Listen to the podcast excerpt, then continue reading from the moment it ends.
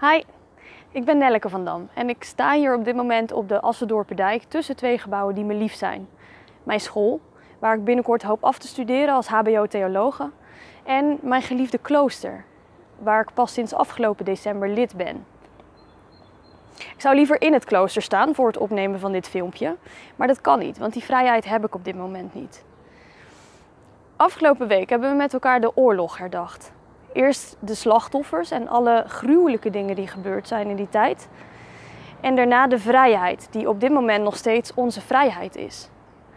Voor mij is die traditie heel erg belangrijk, want het herinnert me er elk jaar weer aan dat vrijheid een kostbaar geschenk is.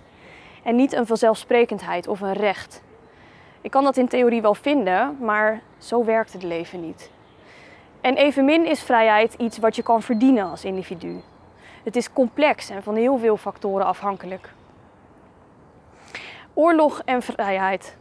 Ik kan nauwelijks over deze dingen spreken zonder een gevoel van schaamte.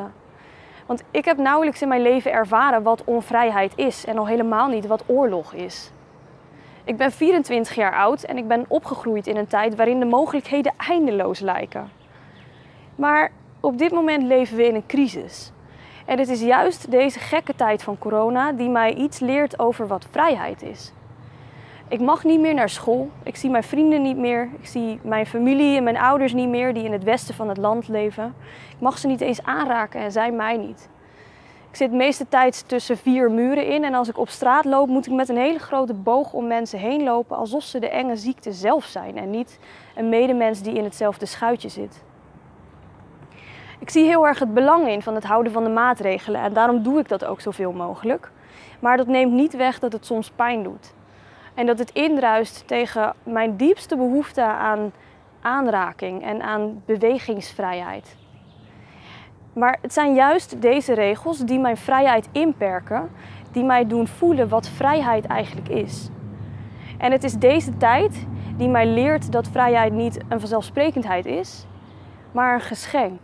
En een super kostbaar geschenk.